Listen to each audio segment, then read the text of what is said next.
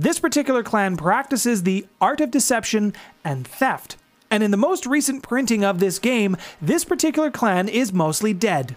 And I don't mean undead, I mean like they're mostly gone. Today we're going to talk about the Ravnos clan. Now, a couple of things before we dive right into this. There are some version differences that I do want to get out of the way. The Ravnos clan in particular has been rewritten in almost every version of the game, and in the latest version, they are a little bit more PC than they have been in the past. Clan Ravnos is often misunderstood by all of the other vampire clans. They are often referred to as nomadic since they tend to move around all over the place. The clan can mainly be found in India, and while there are Ravnos in the West, they are viewed almost as a heretical branch or a, her a heretical bloodline, if you will. The Ravnos clan was gifted with the ability to manipulate Maya. Now, this is a type of magic known as the Path of Paradox. The Ravnos have always viewed themselves as tempters or avengers. They replaced the Kuei-jin, and I probably got that one wrong, but basically, those were the vampires that came from the east in from Asia. The Ravnos clan thought they were better than the Kuei-jin, and they were more important in the cosmic scheme of things. Now, most of that doesn't matter anymore since the Ravnos Antediluvian woke up and consumed most of the clan. This happened in an event known as the Week of Nightmares.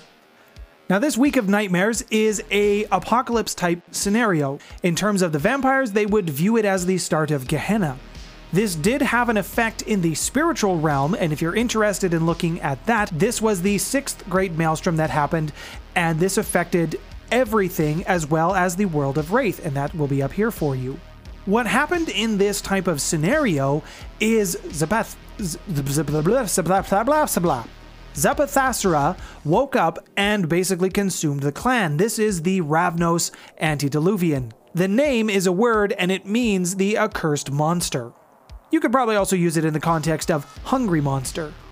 That was kind of the lead up to the end of the line of Vampire 20th Anniversary Edition. Now, if you're looking at the Vampire 5th Edition, there just really isn't that many Ravnos left. There's only about a hundred or so vampires left in the entire bloodline, and they are younger generation vampires. Now, if we go to a time before the Week of Nightmares, the Ravnos were broken into two versions of the clan. There was the Western version and the Eastern version, and by Eastern version, I mean the group that was located in India. The Eastern clan had good cohesion, they had good laws, they had been around for a long time, the Western Ravnos, on the other hand, were much more individualistic. They were a younger version of the clan. They did not subscribe to the same thought process of their Eastern counterparts, though they were still tribal in a sense. The Western Ravnos, they connected and empathized with the Roma. Now, the Roma were an oppressed people, they were nomadic as well, and somewhat tribal, so there was some connections and similarities between them and the Ravnos. The Western Ravnos, they developed a good rapport with the Roma, and they created something called the treatment. What this was, whenever a Roma person was abused or oppressed or something particularly bad happened to them, the originating city of wherever the oppressor was or wherever the transgressor was from was then attacked by the Western Ravnos clan. The Ravnos culture was also dominated by its religion. The greatest division in this clan was because the Western Ravnos, they followed the Maya, and the Eastern Ravnos, they followed the Path of Paradox. The greatest division in the clan came from their chosen magic set, the gifts that they had, the Path of Paradox. See, there is a Western version and an Eastern version. Now, the Path of Paradox was a path of enlightenment that has existed since the time of the Romans. For those who follow the path of Maya Parasantia, that is the Eastern version of the Path of Paradox. Those who practice the Eastern version see the Western side of it as a degenerate form of magic. It was viewed so badly that in 1998, some of the clan elders decided to put the Ravnos clan back on the right path and they started to educate their Western counterparts on what was really the correct form of magic and killed the ones that resisted. Now, on the eastern side of things, in India, the Ravnos dominated the continent. There were so many of them that they were the largest concentration of vampires of a single clan on a continent, if that makes any sense. And the Ravnos, they sort of paralleled the Assamites. Both of these clans had a caste system that you would only know about if you were inside of the clan because outwardly it just it wasn't very reflective. And both clans had significant military roles. Now in the 90s there was a cold war that was happening between the Ravnos and the Kuei-jin of the Thunder Courts. The Infinite Thunder Courts. The Ravnos decided to heat things up a little bit and they started mass embracing candidates. This was something that they had picked up from the Sabbat. And they were sending these armies of neonates against the Wan Kuei, and of course, they were destroyed. They were.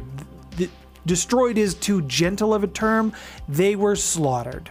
There was so much psychic backlash from this particular event and heating up of the war that it woke up the Methuselahs of the clan, which in turn woke up the Antediluvian, who joined the fight and then killed everyone. Almost everyone most of Bangladesh was destroyed.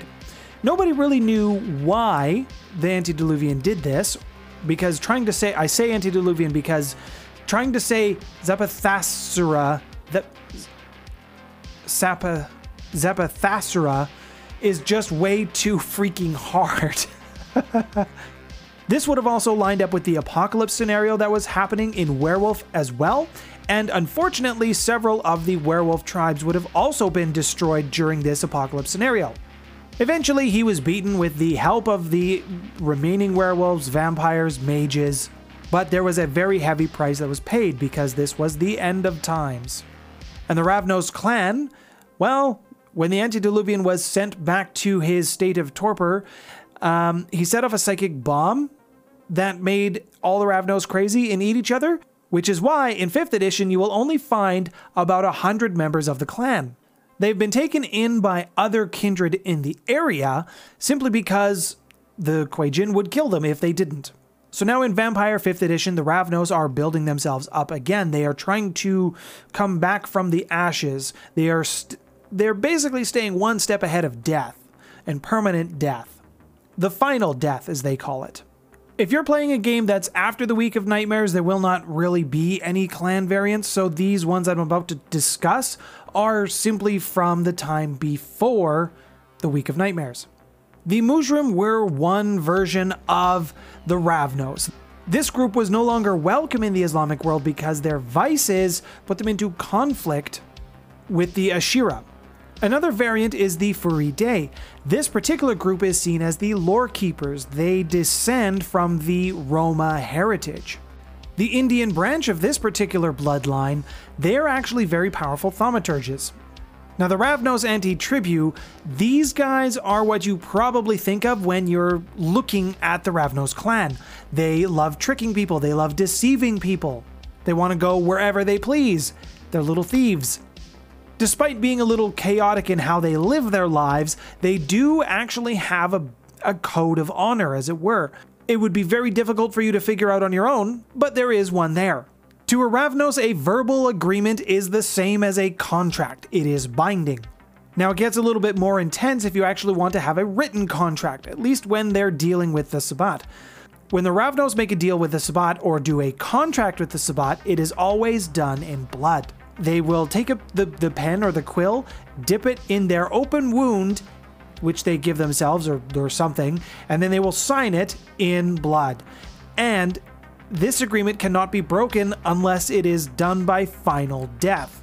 Essentially, it is permanent. If this contract is broken, you will lose a significant amount of reputation and face with the clan, and it would be unlikely you would make one of these contracts again for a very long time if at all. Now, very few Ravnos feel comfortable giving this kind of a contract to anyone outside of the Sabbat. It, they just don't do it. And if the other party suggests it and they are not part of the Sabbat, it is almost insulting. At least that's how it's perceived to the Ravnos. Now, when it comes to blending Ravnos with the other World of Darkness games, specifically around Werewolf the Apocalypse, I don't see a ton of other werewolf clans that they would blend very well together with. Now, having said that, there is a couple of changing breeds that I do feel would fit well with the Ravnos and would potentially blend a little better. One would be the Nuwisha tribe. These are coyote tricksters. They are again mostly found in North America, so they would have some potential impact with the Western Ravnos. Their mentality and approach to things is also very consistent with the two clans. If they were to get to know each other, they could potentially operate somewhat well together. Another group that you could use for either allies or enemies would be the Bastet.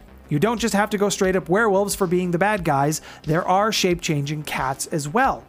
I view the Khan as potential enemies for the eastern version of the Ravnos, being that they live in the same area and they would have conflicting goals. Thank you all to my Patreon supporters for continuing to support me and the channel. If you would like to support me, the link to my Patreon and Ko-fi is in the description below. Thanks for stopping by, everyone.